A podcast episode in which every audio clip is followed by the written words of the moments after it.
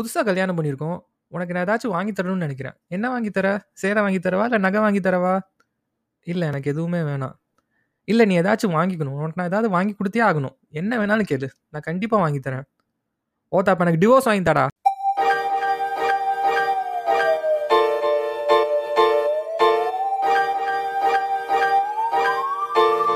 வணக்கம் நான் நிலசாங்டே இந்த பாட்காஸ்ட்டில் என்ன பார்க்க போகிறோம் அப்படின்னா மௌன ராகம். அந்த படத்தை பற்றி தான் நம்ம ஒரு டீட்டெயில்டாக டிஸ்கஷன் பண்ண போகிறோம் நான் ஒன்றும் மணி சார் கண்ணிலாம் கிடையாது பட் ஆனால் இந்த படம் எனக்கு வந்து ரொம்ப பிடிக்கும். ஸோ அதனால தான் அந்த படத்தை பற்றி பேசலாமே அப்படின்னு.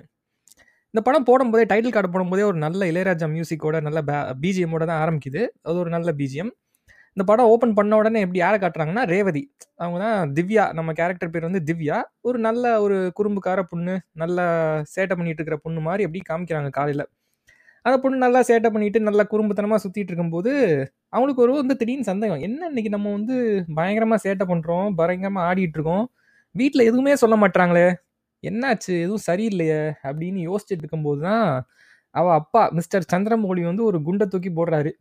என்ன குண்டை தூக்கி போடுறாருன்னா இன்னைக்கு சாயங்காலம் வந்து சீக்கிரம் வந்துருமா காலேஜ்லேருந்து உன்னை பொண்ணு பார்க்க வராங்க அப்படின்னு.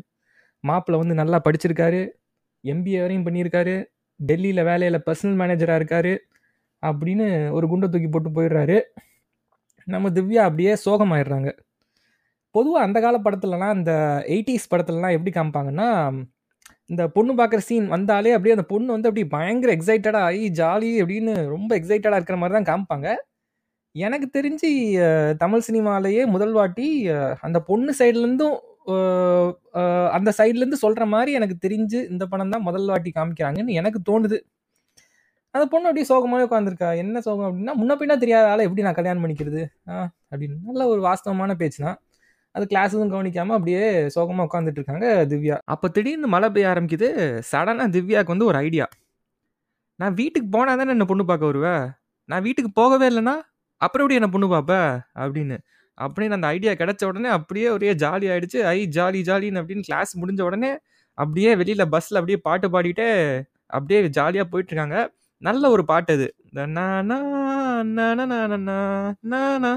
அந்த பாட்டை அப்படியே பாடிட்டு ஃப்ரீ பேர்டா நான் எனக்கு கல்யாணம் பண்ணி வைக்க பார்க்குறியா அதுவும் அரேஞ்ச் மேரேஜ் பண்ணி வைக்க பார்க்குறியா அப்படின்னு அப்படின்னு சொல்லிட்டு ஒரு ரெண்டு மணிக்கு மத்தியானம் வீட்டுக்கு போக வேண்டியவங்க நைட்டு வந்து ஒரு எட்டு ஒம்பது மணி இருக்கும் அந்த டைமை பார்த்தா. அந்த மணிக்கு போய் கேட்டை கதவை கேட்டை தட்டிட்டு உள்ளே போகிறாங்க அந்த பாடி லாங்குவேஜ் பார்த்தா அப்படியே ஒரு நாலு டெக்கிலா ஷர்ட் அடிச்சுட்டு அப்படியே போன மாதிரி தான் இருந்துச்சு. அங்கே போனோடனே அம்மா எல்லாரும் போயிட்டாங்களா? என்ன எங்கள் அப்பா என்ன ரொம்ப கத்திட்டு இருக்காரா? என்ன அந்த பஜ்ஜி சுஜிலாம் மிச்சம் வச்சாங்களா? என்ன எல்லாத்தையும் திருண்டு போயிட்டானுங்களா அவனுங்க? அப்படின்னு வீட்டுக்குள்ளே போனால் ஷாக்கு அப்படியே திவ்யாக்கு அடித்த சரக்கெல்லாம் இறங்கியிருக்கும். எனக்கே லைட்டாக ஹார்ட் அட்டாக் வந்துருச்சு. எல்லாம் உள்ளே அப்படியே உட்காந்துட்டு இருப்பானுங்க. உட்காந்துட்டு அப்படியே நேராக அப்படியே திவ்யாவை பார்க்குறாங்க அப்படியே பேக்ரவுண்ட் மியூசிக் வேற. டொயின் டொயின் டொயின்னு. மோகன் அப்படியே பார்க்குறான் செக்மேட் பீச் அப்படின்னு. மோகன்கிறது இந்த சந்திரகுமார். நம்ம சந்துரு வந்து அவ்வளவு டெஸ்பரேட்டாக இருந்திருக்கான். எத்தனை நாளானும் நான் வெயிட் பண்ணி உன்னை பார்த்துட்டு தாண்டி போவேன் அப்படின்னு அங்கேயே உட்காந்துட்டு இருக்கான். உங்கள் அம்மா வந்துட்டு போ போ போய் கிளம்பு போ. எல்லாம் அவங்க வெயிட் பண்ணிட்டு இருக்காங்க அப்போலேருந்து. அப்படின்னு அவர் தங்கச்சி வேற பக்கத்தில் வந்து அவர் பாவம் அவருக்கு பொண்ணே கிடைக்கலையாம் அவர் காலையிலேருந்து வெயிட் பண்ணிகிட்டே இருக்காரு. உன் கூட அவர் ஏதோ பேசணுமா? அப்படின்னு சொல்லி அவங்க மாட்டுக்கு அப்படியே அலங்காரம் பண்ணி அப்படியே சந்தையில் கொண்டு வந்து நிப்பாட்டுற மாதிரி திவ்யா அப்படியே மேக்கப்லாம் போட்டு அப்படியே கொண்டு வந்து இந்த பொண்ணு வீட்டுக்காரங்க இந்த மாப்பிள்ளை வீட்டுக்காரங்க முன்னாடி வந்து நிப்பாட்டுறாங்க ரெண்டு பேரையும் பேச வைக்கிறாங்க. பரவாயில்ல அதுவே ஒரு முற்போக்கான விஷயம் தான் அந்த காலத்தில். ரெண்டு பேரும் பேசலாம் விட மாட்டாங்க கல்யாணத்துக்கு முன்னாடி. இது கொஞ்சம் முற்போக்கான ஃபேமிலிஸ் போல். திவ்யா வந்து தெளிவாக சொல்லிடுவா இங்கே பாரு எனக்கு வந்து உன்னை சுத்தமாக பிடிக்கல. நீ என்னை பிடிக்கலன்னு தயவு செஞ்சு சொல்லிடு எங்கள் அப்பா வந்து ஒரு பூமருக்கெல்லாம் பூமர். என் பேச்செல்லாம் கேட்க மாட்டேங்கிறான். அதனால் நீ தான் என்னை பிடிக்கலன்னு சொல்லணும். அது மட்டும் இல்லாமல் நான் வந்து பயங்கர கோவக்காரி. நான் வந்து ரொம்ப பிடிவாதம் பிடிப்பேன். எனக்கு வந்து ஈகோ ரொம்ப ஜாஸ்தி. உனக்கெல்லாம் நான் செட் ஆகவே மாட்டேன். மக்களே புரிஞ்சுக்கோங்க ஒரு பொண்ணு வந்து நான் கோவக்காரி பிடிவாதக்காரி அப்படின்னு பெருமையாக சொன்னால் அதெல்லாம் ரெட் ஃப்ளாக்ஸ் அப்போவே நோ சொல்லிட்டு கட் பண்ணிடுங்க பின்விளைவுகள் பின் விளைவுகள் ரொம்ப மோசமாக இருக்கும். இவன் தெளிவாக சொல்லிடுவா உன்னை வந்து எனக்கு பிடிக்கல. என்னை நீ பிடிக்கலன்னு சொல்லிட்டு போயிரு. தயவு செஞ்சு சொல்லிட்டு போயிரு அப்படின்னு கெஞ்சி சொல்லி கேட்டுருவா. இதுக்கு வந்து நம்ம சந்துரு வந்து ஒரு சிம்பிளாக ஒரு பதில் சொல்லுவான் பாருங்க. எனக்கு வந்து உன்னை ரொம்ப பிடிச்சிருக்கு அப்படின்னு சொல்லிட்டு அப்படின்னு சொல்லிட்டு போயிடுவான் கொம்மால டேய் உனக்கு அவள் சொன்னது ஏதாவது புரிஞ்சுச்சா? ஏதாச்சும் கேட்டுச்சா முதல்ல? ஆ? நான் நினைக்கிறேன் அவள் சொன்னது இவன் எதுவுமே கேட்கவே இல்லை. காது கொடுத்து கேட்கவே இல்லை. அவள் அப்படியே வெறிக்க வெறிக்க பார்த்துக்கிட்டே இருந்திருக்கான். அப்படியே அந்த பார்வையரே கற்பழிச்சுட்டு இருந்திருக்கான். அதுக்கப்புறமா அப்படியே பார்த்து அவள் ஏதோ சொல்றா போல அப்படின்னு கேட்டுட்டு உன்னை எனக்கு ரொம்ப பிடிச்சிருக்குமா? அப்படின்னு சொல்லிட்டு கிளம்பி போயிட்டான். அவள் அப்படியே ஷாக் ஆகி அப்படியே உட்காந்துட்டு இருப்பா. யாருன்னா அவன்? இவ்வளவு சொல்லியும் பிடிச்சிருக்குன்னு சொல்லிட்டு போறான். சரியான சிம்பு கூதியான இருப்பான் போல. அவ்வளோ காஞ்சு போயா கிடக்கா? அவ்வளோ காஞ்சு போய் கிடந்தனா அதுக்கு நான் தான் கிடைச்சனா? அப்படின்னு வீட்டில் எல்லாரும் அப்படியே குதுகலாம். மாப்பிள்ளை எல்லாருக்கும் பிடிச்சிரு மாப்பிள்ளைய பிடிச்சிருக்கான். அதுவும் is an excellent guy you know behavioural சயின்ஸில் வந்து தீசஸ்லாம் சப்மிட் பண்ணியிருக்காராம். நான் இப்பயே அவரை மாமான்னு தான் கூப்பிடுவேன் அப்படின்னு அவன் தங்கச்சி வேற அடுத்த மூத்தத்துலேயே கல்யாணத்தை வச்சுக்கலாம் அப்படின்னு எல்லாம் பேசிட்டு இருக்கானுங்க. திவ்யா அங்கே ஓரமாக உட்காந்துட்டு டேய் ஐ ஜோக் டு யூ என்ன எவனாவது கேட்டிங்களாடா பிடிச்சிருக்கா அப்படின்னு? அதெல்லாம் எதுக்கு கேட்டுக்கிட்டு? மாட்டை வந்து சந்தையில் வைக்கும்போது அது மாட்டுக்கு பிடிச்சிருக்கான்னு கேட்குறீங்களா அந்த மாதிரி தான் இதுவும். அப்படின்னு சொல்லும்போது உனக்கு கல்யாணத்துலாம் ஓகே தானே அப்படின்னா இல்லைப்பா எனக்கு கல்யாணத்தில் இஷ்டம் இல்லை. எனக்கு அவரை பிடிக்கல. இன்னும் இவ எப்பயுமே இப்படி தான் இவ கிடக்கா. இவட்டெல்லாம் எது கேட்டுக்கிட்டு? ஏம்மா பிடிக்கல? ஏன் கல்யாணம் பிடிக்கல? இல்லைப்பா இப்போ நான் படிச்சிட்டு இருக்கேன். எனக்கு இப்போ கல்யாணம் வேண்டாம். பண் கல்யாணம் பண்ணிட்டு படியேன் ஐயோ அப்பெல்லாம் படிக்க முடியாதியா? இப்போ கல்யாணம் வேண்டான்னா விட அப்படின்னு சொன்ன உடனே உடனே அவங்க அப்பா ஆரம்பிச்சிருவான். பூமருக்கெல்லாம் பூமர் மிஸ்டர் சந்திரமௌலி ஆரம்பிச்சிருவான். இங்கே பாருமா நான் வந்து இப்போ ரிட்டையர் ஆக போகிறேன் பசங்க வேணும் பசங்க வேணும் அட்டம் அடிச்சு அட்டம் அடிச்சு மூணு பொம்பளை பிள்ளைங்களா பிறந்துட்டீங்க. உனக்கு அடுத்து ரெண்டு தங்கச்சிங்க வேற இருக்காங்க. நான் அவங்க வாழ்க்கையும் பார்க்கணும். இந்த மாப்பிள்ளை வந்து வரதட்சணையே வேண்டான்ங்கிறாரு தயவு செஞ்சு அவர் கல்யாணம் பண்ணிப்போமா? அப்படின்னா ஐயோ வரதட்சணை வேண்டாம். நீ எவனாச்சும் வந்தான்னா அவனுக்கு என்ன வந்து வித்துருவீங்களா? அப்படின்னு செருப்பால் அடிச்ச மாதிரி கேட்டோடனே அவன் நிஜமாவே அடிச்சிருவாரு மிஸ்டர் சந்திரமௌலி. இவ அப்படியே கடுப்பாகி டென்ஷன் ஆகிட்டு இந்த தாயலங்களுக்கு சொன்னால் புரிய வைக்க முடியாது. I just need some space man அப்படின்னு சொல்லிட்டு வெளியில் டென்ஷன் ஆகிட்டு வெளியில் அப்படியே போயிடுவா கொஞ்சம் மைண்டெல்லாம் கிளியர் பண்ணிட்டு திவ்யா திருப்பி வீட்டுக்கு வந்தா வீட்டில் ஒரே படப்பிடிப்பு. சி படப்படப்பு எல்லாம் அப்படியே குறுக்கு நடுக்கும் ஓடிக்கிட்டே இருக்காங்க. என்னாச்சுன்னு கேட்டால் ஒரு ஆள் பதில் சொல்கிறதுல அப்படியே மூஞ்ச திருப்பிட்டு போயிட்டே இருக்காங்க. என்னன்னு பார்த்தா அவங்க அப்பாவுக்கு வந்து ஹார்ட் அட்டாக்காம் அவர் வந்து அங்கே பெட்டில் படுத்திருக்காரு. யாரோ டாக்டர் யாரோ பார்த்துட்டு இருக்காங்க. நான் நினைக்கிறேன் கண்டிப்பாக இது வந்து அவங்க சும்மா ஒரு ட்ராமா போட்டிருக்காங்க அப்படின்னு நினைக்கிறேன். ஏன்னா அந்த அவள் தங்கச்சி வந்து ஃபோன் பண்ணி மெடிசின்ஸ்லாம் சொல்லிகிட்டு இருப்பா. அதில் வந்து ஜெலுசில்னு சொல்லிகிட்டு இருப்பா. ஜெலுசில்லாம் ஹார்ட் அட்டாக் தர மாட்டாங்க ஒரு வேளை அசிடிட்டியாக இருந்திருக்கலாம். இல்லைன்னா ஒரு நிஜமாவே ஹார்ட் அட்டாக் வந்திருக்கலாம். பட் என்ன எனக்கு வந்து ஒரு ட்ராமா மாதிரி தான் தெரியுது. இவங்க வந்து அப்படியே எமோஷனல் பிளாக்மெயில் பண்ணி இவளை ஒத்து வைக்கிறதுக்காண்டி அப்புறம் அவங்க அம்மா வந்து கேட்பாங்க என்ன இப்போ உனக்கு சந்தோஷமா? ஐயோ நான் என்னையா பண்ணேன்? நான் வந்து கல்யாணம் பண்ணி வைக்க போறீங்கன்னு சொன்னீங்க. வேண்டான்னு சொன்னேன். அது ஒரு குத்தமா? அதுக்கப்புறம் போட்டு இப்படியே கார்னர் பண்ணி எமோஷ்னலாக அப்படியே பிளாக்மெயில் பண்ணி அவ வாயாலே ஒத்துக்க வச்சுட்டாங்க கல்யாணத்துக்கு. சரி நான் கல்யாணம் பண்ணிக்கிறேன். பண்ணி தொலைகிறேன்.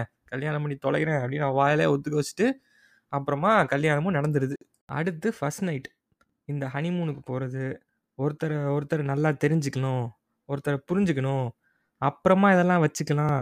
அதெல்லாம் ஒன்றும் கிடையாது. நேர சலக்கு சலக்கு தான். அதில் திவ்யா அவன் அம்மாட்ட செருப்பால் அடித்த மாதிரி ஒரு கேள்வி கேட்பா பாருங்க. ஒரு ரெண்டு நாள் முன்னாடி என்னை அவர்கிட்ட அனுப்பியிருப்பியா? இப்போ நான் அவர்கிட்ட அனுப்புகிறேன் அப்படின்னு. அதுக்கு அவங்க அம்மா சொல்லுவாங்க அதான் இப்போ கல்யாணம் ஆயிடுச்சுல you have the licence to get fucked in the ass போடி உள்ள. அப்படின்னு சொல்லிட்டு அனுப்பிவிடுவா. அங்கே போனால் நம்ம சந்துரு வந்து ரெடியாக வெயிட் பண்ணிகிட்டு இருப்பான் ரேப் பண்ணுறதுக்கு உள்ளே வந்தோடனே கதவெல்லாம் பூட்டிக்கிட்டு அப்படியே வருவான். வந்து அப்படியே முதல்ல அப்படியே கையை பிடிச்சி அப்படியே அவன் நெளிவா அவன் கையை பிடிச்சி ஆரம்பிப்பான். கையை பிடிச்சி முத்தம் கொடுத்துட்டு அப்படியே கழுத்துக்கிட்ட போய் மோப்பம் பிடிப்பான். மோப்பம் பிடிச்சி அப்படியே போய் கிஸ் பண்ண போவான். அப்போ பார்த்தா அவள் அழுதுட்டு இருப்பா. அப்போதான் சந்துரு வந்து அவள் அழுதுட்டு இருப்பா. என்னை விட்டுடுறா என்னை ரேப் பண்ணாதடா தயவு செஞ்சு விட்டுடுறான்னு அவள் அழுதுகிட்டு இருப்பா. அப்போ சந்துரு ஏ ஓகே ஓகே. இப்போ என்ன? நீ தூங்கணுமா? சரி தூங்கு. என்னதான் நம்ம சந்துரு வந்து ஒரு புளுத்தியாக இருந்தாலும் ஒரு முற்போக்கு புளுத்தி தான். இந்த கன்சென்ட் எல்லாம் முக்கியம். கன்சென்ட் இல்லாமல் பண்ணக்கூடாது. இந்த மேரிட்டல் ரேப்லாம் தப்புன்னு அவனுக்கு தெரிஞ்சிருக்கு. அந்த விஷயத்தில் கொஞ்சம் பாராட்டணும். இதுவே வேற ஏதாவது ஒரு பூமராக இருந்திருந்தான்னா அந்நேரம் வேற நடந்திருக்கும். ஓத்தா மூடிட்டு படுறி அப்படின்னு சொல்லிட்டு மேரிட்டல் ரேப் தான் பண்ணியிருப்பான். வேற ஒரு பூமராக இருந்தான்னா நம்ம சந்துரு வந்து கொஞ்சம் முற்போக்கு புளுத்தியாக இருக்கிறதுனால சரி சரி நீ ஓகே ஓகே தூங்கு தூங்கு.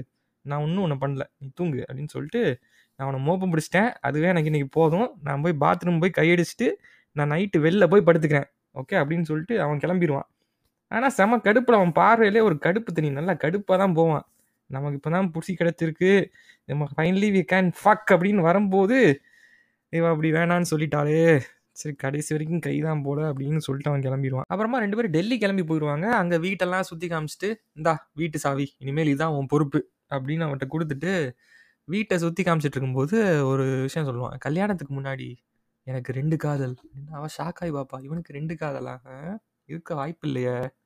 ஒன்று புக்ஸ் இன்னொன்று மியூசிக் நினச்சேன்டா. உனக்கெல்லாம் எங்கள் காதல் இருக்கு போது நான் மனசில் நினச்சிருப்பேன். அப்புறம் ரெண்டு பேரும் டின்னர் டேட் போவாங்க.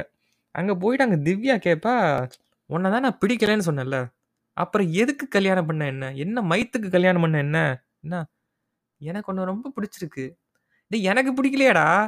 ஐ டோன்ட் கேர் பிச் உன்னை நான் கேட்டேன் நான் பிடிச்சிருக்கா இல்லையான்னு? எனக்கு பிடிச்சிருக்கு. அவ்வளோதான் அப்படின்னு ஒரு டிப்பிக்கல் மேல் சாவனிஸ்டிக் ஆட்டிடியூட் அப்புறம் காரில் வரும்போது உனக்கு ஏதாச்சும் வாங்கி தரணும். நகை வாங்கி தரவா? இப்போ சேலை வாங்கி தரவா? அப்படின்னு கேட்டிருக்கும்போது எனக்கு அதெல்லாம் வேண்டாம். உனக்கு ஏதாச்சும் நான் வாங்கி தரணும். என்ன வேணாலும் கேளு அப்படின்னா எனக்கு விவாகரத்து வேணும். விவாகரத்து வாங்கி தர முடியுமா? அந்த கடையில் அது கிடைக்குமா? அப்படின்னு கேட்டோடனே அவன் அப்படியே சோகமாயிடுவான் பிடிக்கலைன்னு சொன்ன பொண்ணை கட்டாயப்படுத்தி கல்யாணம் பண்ணிட்டு வந்துட்டு இப்போ வந்து சோக பாட்டு வேற.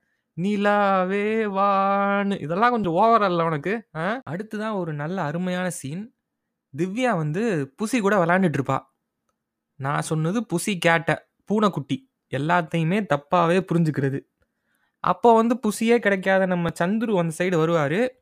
வந்து அவ கையை பிடிச்சி அப்படியே ஒரு ரொமான்டிக்காக ஒரு லுக் விடுவான் அதுக்கு திவ்யா வந்து கையை விடுங்க தயவு செஞ்சு கையை விடுங்க. அப்படின்னா ஏன்? பயமாக இருக்கா?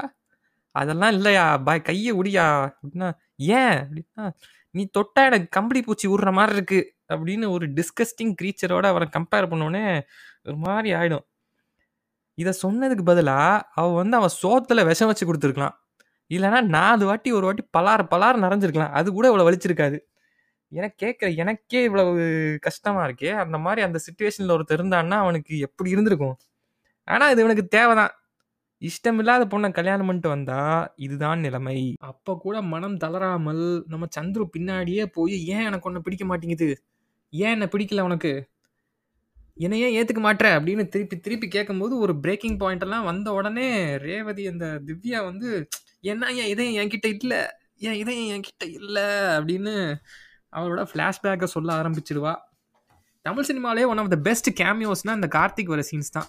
நிஜமாவே சொல்லணும் எனக்கு ரொம்ப பிடிச்ச சீன்ஸு எனக்கு தெரிஞ்சு வந்து அந்த சீன்ஸ் பிடிக்கலன்னு யாரும் இதுவரையும் சொன்னதில்லை. அவ்வளோ அழகாக அப்படி சாமிங்காக ஒரு அட்ராக்டிவ்னஸோட அந்த கார்த்திக் இருக்கிறதுனால தான் எல்லாருக்கும் அந்த அந்த கார்த்திகோட கேரக்டர் வந்து மனோகர். அந்த மனோகர் வந்து எல்லாருக்கும் பிடிக்கும். அந்த ஒரு ஹாஃப் அன் ஹவர் அவரோட சீன்ஸ் வந்து அவுட்ஸ்டாண்டிங்காக இருக்கும். நம்மளுக்கும் அந்த மாதிரி நல்ல சாமியா இருக்கணும் அந்த மனோகர் மாதிரி இருக்கணும்னு தான் ஆசை. ஆனால் நம்ம இருக்கிறது என்னமோ மோகன் மாதிரி தான். பல பேர் அதே கதை தான். இதில் வந்து நம்ம ஒரு சின்ன ஒரு அனாலிசிஸ் மாதிரி பண்ணலாம். எதுக்கு வந்து இந்த மனோகர் மாதிரி பசங்களை வந்து பொண்ணுங்களுக்கு வந்து ரொம்ப பிடிக்குது அப்படின்னு. ஃபர்ஸ்ட் ஆப்வியஸாக நல்ல அழகா ஸ்மார்ட்டாக அவர் அந்த கார்த்திக் வந்து இருக்கிறது இருப்பார். அதுக்கான அது மட்டும் இல்லை. இந்த அழகா ஸ்மார்ட்னஸ் மட்டும் பத்தாது. அது அது வந்து அதெல்லாம் செகண்டரி தான். ஆனால் பட் வந்து ஒரு சாமிங்னஸ் இருக்கும். ஒரு சாம்னா தமிழில் வந்து ஒரு வசீகர தன்மை. அது வந்து அவர்கிட்ட இருக்கும். ஸோ அதனால தான் பொண்ணுங்களுக்கு அதனால தான் அந்த மாதிரி இருக்கிற பசங்கள்லாம் வந்து ரொம்ப பிடிக்கும். ரெண்டாவது வந்து இந்த கார்த்திக் கே அந்த மனோகர் வந்து ரொம்ப ஒரு கான்ஃபிடென்ஸ் இருக்கும். இப்போ வந்து எதுக்குமே பயப்படாமல் இப்போ வந்து ஒரு பொண்ணை போய் பிடிச்சிருக்குன்னு சொல்லணும்னா அதுக்கு ஒரு கான்ஃபிடென்ஸ் வேணும். முதல்ல வந்து நம்மளை வந்து நம்மளே நம்பணும். நமக்கு வந்து ஒரு நம்பிக்கை இருக்கணும். ஏன்னா நம்மளே நம்மளை நம்பலைன்னா நம்மளை நம்பி எப்படி ஒரு பொண்ணு வருவா? ஸோ அந்த கான்ஃபிடென்ஸ் வந்து முதல்ல நமக்கு இருக்கணும். ஸோ நமக்கு அந்த கான்ஃபிடென்ஸ் இருந்து நம்ம மேலே நமக்கே நம்பிக்கை இருந்தால் தான் நம்மளை நம்பி ஒரு பொண்ணு வருவா. ஸோ கான்ஃபிடென்ஸ் இஸ் இம்பார்ட்டண்ட் மூணாவது விஷயம் வந்து அந்த மனோகர் வந்து ஒரு நல்ல அப்படியே ஒரு பிளேஃபுல்லாக ஒரு ஃப்ரெண்ட்லி டீசிங் இந்த மாதிரி அவரை போட்டு அப்படியே டீஸ் பண்ணிட்டு லைட்டாக அப்படி இருப்பார். ஸோ இதில் ஒரு ஒரு ரொம்ப முக்கியமான விஷயம் இருக்குது இந்த ஃப்ரெண்ட்லி டீசிங் பேண்டர்லாம் வேறு ஹராஸ்மெண்ட் கேட் காலிங்கிறதுலாம் வேறு. இந்த ரெண்டுக்கும் வந்து ஒரு இந்த ஃப்ரெண்ட்லி டீசிங் பேட்டர் அதுக்கும் ஹராஸ்மெண்ட் கேட் காலிங்க்கும் உள்ள வித்தியாசம் வந்து ஒரு தின் லைன் தான். நம்ம ஆளுங்களுக்கு அது வித்தியாசம் தெரியாது. ரெண்டுக்கும் ஒரு மெல்லிசான கோடு தான் வித்தியாசம். நம்ம ஆளுங்க இந்த ஹராசிங் ஹராஸ்மெண்ட் கேட் காலிங் தான் முக்கால்வாசி பண்ணுறது ஆனால் அந்த கேரக்டர் பண்ணுறது வந்து ஃப்ரெண்ட்லி டீசிங் ஸோ ஹராஸ்மெண்ட் கேட் காலிங்லாம் ஒத்து வராது. அதெல்லாம் பண்ணாதீங்க. Friendly teasing okay friendly teasing வந்து ஒரு ட்ரிக்கியானது இப்போ அது வந்து அதில் வந்து நம்ம பேசுறது மட்டும் இல்லை நம்ம பாடி லாங்குவேஜ் எல்லாமே இருக்குது அந்த ஃப்ரெண்ட்லி டீசிங்க்கு ஆனால் ஏன்னா அது வந்து நான் சொன்னேன்ல அதுக்கும் ஹராஸ்மெண்ட்டுக்கு ஒரு தின் லைன் தான் வித்தியாசம். கொஞ்சம் அது நம்ம பாடி லாங்குவேஜ் எல்லாம் சரியில்லாமல் பண்ணால் அது ஹராஸ்மெண்ட் ஆகும்போது முடியும். ஃப்ரெண்ட்லி டீசிங் பண்ண தெரிஞ்சால் பண்ணுங்க இல்லைனா பண்ணாதீங்க விட்டுருங்க. ஃப்ரெண்ட்லி டீசிங் அந்த மாதிரி ஃப்ரெண்ட்லியாக நம்மளை வந்து அந்த பொண்ணுங்களை வந்து டீஸ் பண்ணுற பசங்களை வந்து அவங்களுக்கு ரொம்ப பிடிக்கும். ஃபைனலாக நாலாவது பாயிண்ட் வந்து அந்த மனோகர் வந்து லைட்டாக அன்பிரடிக்டபிளாக இருப்பான் அவன் என்ன பண்ண போகிறான்னு வந்து கெஸ் பண்ண முடியாது கொஞ்சம் லைட்டாக ஒரு அன்பிரடிக்டபிளாக இருக்கிறதுனால அவன் அந்த திவ்யா வந்து ஒரு திவ்யாவை வந்து ஒரு எமோஷனல் ரோலர் கோஸ்டர்லேயே வச்சுருப்பான் ஸோ அந்த மாதிரி ஏன்னா பொண்ணுக்கு வந்து நிறைய எமோஷன்ஸ் இருக்கா. ஸோ அதனால் நம்ம வந்து அவங்க எமோஷனல் ரோலர் கோஸ்டரில் வச்சுருந்தோம்னா அந்த மாதிரி அந்த மனோகர் பண்ணுற மாதிரி பண்ணால் பிடிக்கும்.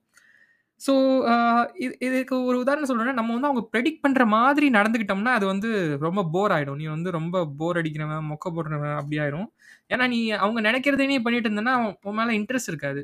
உன் மேலே வந்து ஒரு அந்த ஸ்பார்க்லாம் போயிடும். ஸோ அதனால கொஞ்சம் லைட்டாக அன்பிரடிக்டபிளாக அவங்க ப்ரெடிக்ட் பண்ணாத மாதிரி நடக்கணும். ஸோ அப்போ தான் வந்து அந்த இன்ட்ரெஸ்ட், ஸ்பார்க், கெமிஸ்ட்ரிலாம் வரும். அதுலேருந்து அடுத்து ஒரு முக்கியமான சீன். எனக்கு ரொம்ப பிடிச்ச சீன். எல்லாருக்குமே பிடிச்ச சீன்ஸ் தான். இந்த அந்த காஃபி டேட் போவாங்க. அதில் அந்த மிஸ்டர் சந்திரமௌலி சீன். தமிழ் சினிமாலேயே டாப் ஹண்ட்ரட் சீன்ஸ்னு எடுத்தோம்னா, கண்டிப்பாக அந்த சீன் இருக்கும். அதில் நீங்கள் பார்க்கணும். அதுதான் வந்து அந்த எமோஷனல் ரோலர் கோஸ்டில் வச்சிருக்கிறது. அதில் அவன் வந்து அந்த திவ்யாவை போட்டு அந்த அவங்க அப்பா வந்தோடனே கலாய்க்கிற சீன் தான் அந்த ஒரு எமோஷனல் ரோலர் கோஸ்டில் அவளை வச்சிருக்கிற சீன். ஸோ அந்த மாதிரி இருக்கிறதுனால தான் வந்து திவ்யாவுக்கு வந்து அவன் மேலே ஒரு ஒரு நல்ல அட்ராக்ஷனே வரும்னு நான் நினச்சேன் நான் நினைக்கிறேன் அந்த சீன் வந்து அவங்க அப்பாலாம் போனோனே, அந்த மிஸ்டர் சந்திரமௌழி அந்த ஆள் போன உடனே, இந்த ரேவதி வந்து அவன் மேலே அந்த தண்ணிலாம் தெளித்து வந்து ஒரு மாதிரி விளையாண்டுட்டு இருக்கும்போது, அப்போ ஒரு ஷாட் இருக்கும். அதில் வந்து அந்த ரேவதி வந்து அந்த மனோகர் அந்த பார்க்குற பார்வையிலே நமக்கு வந்து அப்படியே தெரியும். Okay she has fallen for him அப்படின்னு. அதில் அந்த அந்த பார்வையிலேயே வந்து அழகாக இருக்கும். சரி நான் அது அந்த அந்த பார்வையிலேயே ஒரு ஒரு அ ஒரு ஸ்பார்க் இருக்கும். சரி நான் அந்த எனக்கு அது ரொம்ப பிடிச்ச சீன். ஸோ அது நல்லாயிருக்கும் அப்புறம் ஒரு சீன்ல வந்து நைட்டு கார்த்திக் வந்து திவ்யா வீட்டுக்கு வெளியில வந்து, "நாளைக்கே நம்ம கல்யாணம் பண்ணிக்கலாம்" அப்படின்னு வந்து ப்ரப்போஸ் பண்ணுவான். திவ்யா வந்து அப்போ வந்து, "நான் படிக்கணும். அ நான் வந்து படிச்சுட்டு கல்யாணம் பண்ணிக்கலாமே" அப்படின்லாம் சொல்ல மாட்டா. அவ வந்து, "நாளைக்கு கல்யாணமா? எப்படி? நாளைக்கு பண்ணலாமா?" அப்படின்னு அப்படிதான் யோசிப்பாளே ஒழிய, "வேண்டாம் நான் வந்து படிச்சு முடிச்சுட்டு கல்யாணம் பண்றேன்னு" சொல்ல மாட்டா. ஆனா அதுவே இந்த மோகன் வந்து பொண்ணு பார்த்து போனதுக்கப்புறம், அவ சொல்ற காரணம் வந்து, "நான் படிக்கணும். நான் வந்து படிச்சு முடிச்சு கல்யாணம் பண்ணிக்கிறேன்." அந்த மாதிரி ஒரு சாக்கு சொல்லுவாள் ஆனா இதை வந்து அவள் வந்து கார்த்திக்ட்ட சொல்ல மாட்டாள் ஏன்? ஏன்னா அவளை வந்து அவனுக்கு ரொம்ப அவனை வந்து அவளுக்கு ரொம்ப பிடிச்சிருக்கு. இதுலேருந்து நமக்கு வந்து என்ன தெரிஞ்சுக்கணும்னா, ஒரு பொண்ணுக்கு வந்து ஒரு பையனை உன்ன வந்து பிடிச்சிருக்கு அப்படி இருந்தா, எந்த தடங்கல் வந்தாலும் அவ வந்து ஃபேஸ் பண்றதுக்கு வந்து ரெடியா இருப்பா. அவன் வந்து இந்த மாதிரி சாக்குலாம் சொல்ல மாட்டா.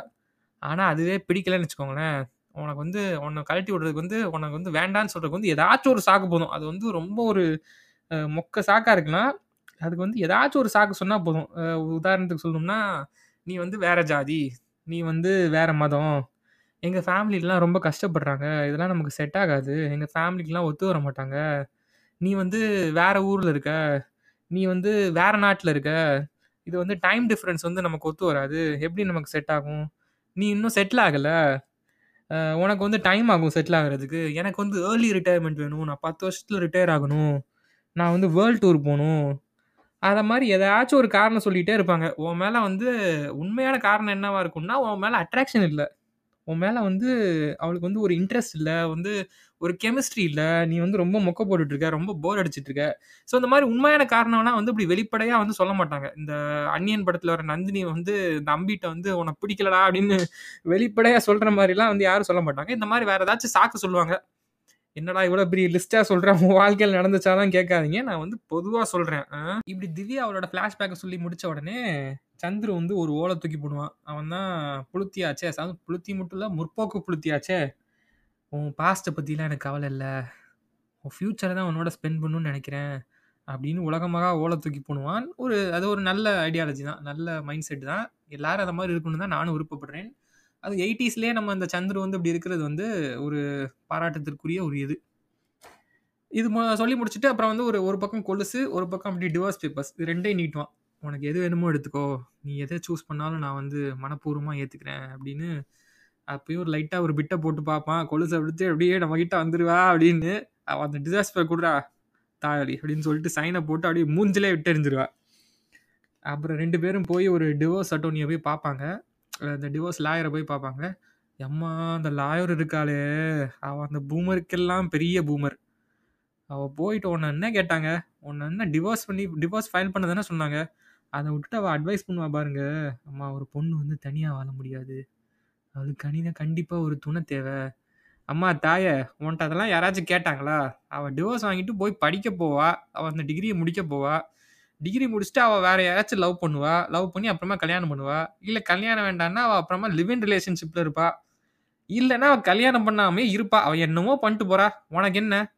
நீ வந்து விவாகரத்து வாங்கி தர முடியும்னு சொல்லு இல்ல தாங்கி த வாங்கி தர முடியாதுன்னு சொல்லு அதை விட்டு இப்படி அட்வைஸ் பண்ணி தாலி எடுத்துட்டு இருக்க ரெண்டு பேரும் டிவோர்ஸ் லாயரை பார்த்துட்டு வெளியில வந்த உடனே ஒரு அருமையான சாங் இளையராஜா சாங் இந்த மன்றமந்த தென்றலுக்கு ஒரு நல்ல சோல்ஃபுல்லான எனக்கு ரொம்ப பிடிச்ச சாங் என்ன கேட்டிங்கன்னா அந்த பாட்டு முடிஞ்ச உடனே அந்த படத்தையும் முடிச்சிருக்கலாம் ஏன்னா இவங்க சொல்றது வந்து ஒரு வருஷம் ரெண்டு பேரும் சேர்ந்து இருக்கணும் அப்புறம் தான் நாங்கள் டிவோர்ஸ் தருவோம் அப்படின்னு. ஒரு வருஷம் சேர்ந்து இருக்கணும்னா அது ஒரே வீட்டில் இருக்கணும்னு அவசியம் இல்லையா. சரி கல்யாணம் ஆகி ஒரு வருஷம் ஆகணும் அவ்வளோதானே அவன் வந்து அப்பயே ஊருக்கு அனுப்பி விட்டுருக்கலாமே. ஊருக்கு அனுப்பி விட்டு ஒரு வருஷம் முடிஞ்ச உடனே அப்புறமா அந்த டிவோர்ஸ் ஃபைனலைஸ் பண்ணியிருக்கலாமே அப்பயே பிரிஞ்சிருக்கலாமே. சரி அப்படி பண்ணியிருந்தா எப்படி வந்து நாங்கள் திவ்யாவுக்கு வந்து இவன் மேலே லவ் வர மாதிரி காட்டுறது? எப்படி நாங்கள் செகண்ட் ஹாஃப் எடுக்கிறது? அதெல்லாம் ஒரு ப்ராப்ளம்லாம் இருக்கலாம் இல்லையா? அதுக்கு தான் இந்த மாதிரி ஒரு ஓலை போட்டு ரெண்டு பேரும் ஒரே வீட்டில் இருக்கணும் ஒரு வருஷத்துக்கு அப்படின்னு போட்டு விட்ருக்கானுங்க என்ன கேட்டிங்கன்னா ஒரு பொண்ணு வந்து நீ தொட்டா வந்து கம்பளி பூச்சி ஊடுற மாதிரி இருக்கு. சி போடா நாய. அப்படின்னு சொன்னதுக்கப்புறம் அந்த பொண்ணுக்கெல்லாம் அவன் மேலே லவ் எல்லாம் வரவே வராது. வாய்ப்பே இல்லை. ஆனால் அந்த படத்தில் வந்து லவ் வர மாதிரி காமிப்பாங்க. அது நீ வந்து இப்போ வந்து அந்த பொண்ணு வந்து பிடிக்கலன்னு சொன்னேன்னு வச்சுக்கோங்க நீ திருப்பி திருப்பி அவள் பின்னாடியே கெஞ்ச கெஞ்ச தான் அவளுக்கு இன்னும் உன் மேலே வெறுப்பு வரும். இன்னும் உன் மேலே ரொம்ப வெறுப்பு வரும். ஸோ பெஸ்ட் சாய்ஸ் வந்து ஓ அதனால தான் நான் நினைக்கிறேன். யாரோ உனக்கு வந்து ஒரு அட்வைஸ் பண்ணியிருக்கான். நீ வந்து அவளை வந்து கெஞ்சாத. நீ வந்து அவளை அப்படியே டோட்டலாக இக்னோர் பண்ணு. அவளே உன்ட்ட தேடி வருவா அப்படின்னு எவனோ அவன்கிட்ட வந்து ஒரு அட்வைஸ் பண்ணியிருக்கான். அதைத்தான் நம்ம சந்துருவும் பண்ணிட்டு இருந்திருக்காப்புல. அவளுக்கு லவ் வர மாதிரி காமிப்பாங்க. ஆனால் உண்மையில் என்ன நடக்கும்னா இப்போ வந்து ஒரு பொண்ணுக்கு வந்து உன்னை பிடிக்கல அப்படின்னா நீ வந்து அவளை வந்து திருப்பி திருப்பி கெஞ்சி ப்ளீஸ் பண்ணி அதெல்லாம் வேலைக்கே ஆகாது. நீ கெஞ்ச கெஞ்ச அவள் உன்னை விட்டு திருப்பி திருப்பி உன் மேலே வெறுப்பு தான் அதிகமாக ஒரே உன்னை விட்டு விலகி தான் போவா. சரி அவள் விலகி போறா. நானும் விட்டுறேன். நானும் ஒன்று வந்து இக்னோர் பண்ணுறேன் அப்படின்னா அவள் வந்து ஆளை விட்றா சாமி. இவனே போயிட்டான்டா. அப்படி தான் நினப்பானே ஒழிய உன் மேலே லவ் எல்லாம் வராது. இந்த படத்தில் வர மாதிரி. இந்த படத்தில் தான் வந்து அவன் மேலே லவ் எல்லாம் வந்து திருப்பி அவன் வந்து நான் வந்து நம்ம சேர்ந்து வாழலாம் அப்படின்னு சொல்கிற மாதிரி காமிப்பாங்க. ஆனால் நிஜ வாழ்க்கையில் அப்படி நடக்குவது இல்லை. ஸோ பெஸ்ட்டு சாய்ஸ் என்னென்னா சந்துரு வந்து இப்போ முதல்ல வந்து விருப்பமில்லாத பொண்ணை கல்யாணமே பண்ணக்கூடாது. முதல்ல வந்து லவ்வே பண்ணக்கூடாது விருப்பமில்லாத பொண்ணுங்களை. அப்படி சப்போஸ் பண்ணாலும் இந்த மாதிரி ஒரு விருப்பம் இல்லாமல் கல்யாணம் பண்ணிட்ட அப்புறமா உன் மேலே இன்ட்ரெஸ்ட் போயிடுச்சு உன் மேலே விருப்பம் இல்லாமல் போயிடுச்சு அப்படின்னா பெஸ்ட் ஆப்ஷன் இஸ் டிவோர்ஸ் வாங்கிட்டு வேற பொண்ணு போய் பாரு. அதுதான் பெஸ்ட் ஆப்ஷன் உனக்கும் அதான் நல்லது அவளுக்கும் அதான் நல்லது. அதை விட்டுட்டு நான் அவளை இம்ப்ரெஸ் பண்ண போகிறேன் அவளை எப்படியாவது வின் பண்ண போகிறேன்னா நீ தான் வாழ்க்கையை தொலைச்சிட்டு உட்காந்துருப்ப அதனால அதெல்லாம் பார்த்து நடந்துக்கோ. எப்போயுமே நல்லவன் பொண்டையாக இருக்கிற நம்ம சந்துரு வந்து திவ்யா திவ்யாவோட அப்பா அம்மா வந்து டெல்லிக்கு வரும்போது மட்டும் ஒரு ஆசோல் மாதிரி நடந்துக்குவான். அது இந்த எல்லா பூமரங்களுமே அப்படிதான் நடந்துக்கிறாங்க. அந்த ஒய்ஃபோட அப்பா அம்மாவை பார்த்தா மட்டும்தான் அவன் வந்து ஒரு கிறுக்குதி மாதிரி ஆயிடுவான். அப்பதான் நான் புளுத்தி பெரிய புளுத்தின்னு காட்டுவானுங்க. அதுக்கு இவனும் வில- வரி விலக்கு கிடையாது. ஆனால் அதுக்கு ஒரு முட்டு கொடுப்பான் பாருங்க. நம்ம வந்து விவாகரத்துக்கு அப்புறம் நீ மட்டும்தான் காரணம் உங்க வீட்டில் நினச்சக்கூடாது பாரு நானும் தப்பு பண்ணியிருக்கேன் அப்படின்னு அவங்க நினைக்கணும்ல. அதுக்கு தான் உன் மேலே இந்த மாதிரி கோவப்படுற மாதிரி நடந்துக்கிட்டேன் அப்படின்னு. எப்பா டேய் சாமி ஏன் இந்த வேலை உனக்கு? அதாவது விருப்பமில்லாத பிள்ளை கல்யாணம் பண்ணிக்கிட்டா சரி அதுக்கு வந்து தப்பு தான் அது. அதை வந்து ஒத்துக்கிட்டு சரி வந்து உனக்கு விருப்பம் இல்லையா? சரி டிவோர்ஸ் பண்ணிக்கலாம். நம்ம வந்து பிரிஞ்சு வாழலாம்னு முடிவு எடுத்து அதை சொல்லிட்டு போகிறத விட்டுட்டு இப்படி தேவையில்லாத முட்டு கொடுக்கறதெல்லாம் பண்ணிக்கிட்டு இருக்க. கடைசியாக திவ்யாக்கும் காதல் மலர்ந்து அவனே ஏற்றுக்கிட்ட மாதிரி ஒரு டிபிக்கல் தமிழ் சினிமா கிளைமேக்ஸோட படம் முடியும். இதுவே பாலா படமாக இருந்திருக்கணும். இந்த மோகன் வந்து அப்படி ஓடி வரும்போது அப்படியே ட்ரெயின் அடியில் வீலுக்கு அடியில் மாட்டி அப்படியே கொடூரமாக சாகிற மாதிரி படத்தை முடிச்சிருப்பான். பாய்பிள தப்பிச்சிட்டான். இந்த படத்தை பற்றி சில ஃபேக்ட்ஸ் வந்து சொல்லணும்னு நினைக்கிறேன். ஃபஸ்ட்டு வந்து இந்த ஒரிஜினல் ஸ்கிரிப்டில் மௌனராகமோட ஒரிஜினல் ஸ்கிரிப்டில் வந்து இந்த கார்த்திகோட சீன்ஸ்லாம் வைக்கவே இல்லையா அதில் வந்து திவ்யாவோட கேரக்டர் மட்டும்தான் ஃபுல் ஃபோக்கஸ்டாக இருந்துதான். இப்போ இது ஒரு விருப்பமில்லாத பொண்ணு வந்து அரேஞ்ச் மேரேஜ் பண்ணிவிட்டு அவள் வந்து அவளோட மைண்ட் செட் எப்படி இருக்குது அதை மாதிரி சொல்கிற மாதிரி தான் இருந்தான் அப்புறமா இந்த கமர்ஷியல் வேல்யூலாம் படத்துக்கு வேணும் அப்படின்னு சொல்லிட்டு தான் அவளுக்கு ஒரு ரீசன் வேணும். ஏன் வந்து அரேஞ்ச் மேரேஜ் வேணாம்னு ஒரு அதுக்காண்டி தான் அந்த கார்த்திக் சீன்ஸ்லாம் வச்சுருக்காங்க போல். ஆனால் அது ஒரிஜினல் ஸ்கிரிப்டில் வந்து அது வந்து இல்லையாம். அப்புறமா இந்த வந்து இந்த படத்துக்கு வந்து முதல்ல வந்து ஏ சர்டிஃபிகேட் கொடுத்தாங்கன்னா அந்த சென்சார் புண்டாமோனுங்க அது எதுக்குன்னா ஒரு பொண்ணு வந்து டிவோர்ஸ் கேட்குறா அது நம்ம கலாச்சாரத்துக்கு ஒத்து வராதுன்னு இந்த கூதியானுங்க வந்து அதுக்கு ஏ சர்டிஃபிகேட் கொடுத்துருக்காங்கன்னா முதல்ல. அப்புறமா அப்பீல் பண்ணி யூ சர்டிஃபிகேட் வாங்கியிருக்காங்க. நான் அந்த விக்கிபீடியாவிலேருந்து இந்த ஃபேக்ஸ் எல்லாம் சொல்லிட்டு இருக்கேன் பாருங்க. உடனே எம்ஜிஎண்ணா நீங்களா அப்படின்றாங்க இந்த பாட்காஸ்ட்லேருந்து நான் என்ன சொல்ல வரேன்னா விருப்பம் இல்லாத பொண்ணை வந்து முதல்ல லவ் பண்ணாதீங்க. அப்புறமா விருப்பம் இல்லாத பொண்ணை வந்து கல்யாணம் பண்ணாதீங்க. கல்யாணம் பண்ணி வைக்காதீங்க வேற யாருக்கும். கன்சென்ட்ங்கிறது கன்சென்ட்ங்கிறது ரொம்ப முக்கியம். ஒரு பொண்ணு பிடிக்கலைன்னா ஓகே அதை விட்டுட்டு வேற பொண்ணை போய் பாருங்க. அவள் பின்னாடியே போய் சுற்றிட்டுலாம் எதுக்கு? It's not the end of the world கடைசியில் என்னையும் தமிழ் சினிமாவில் வர மாதிரி சோஷியல் மீடியா சொல்ல வச்சிட்டானுங்க பாருங்கள்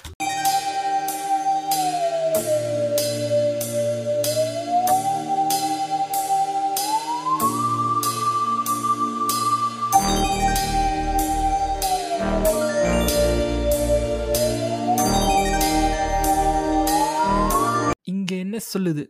ஜெஸ்ஸி ஜெஸ்ஸின்னு சொல்லுதா?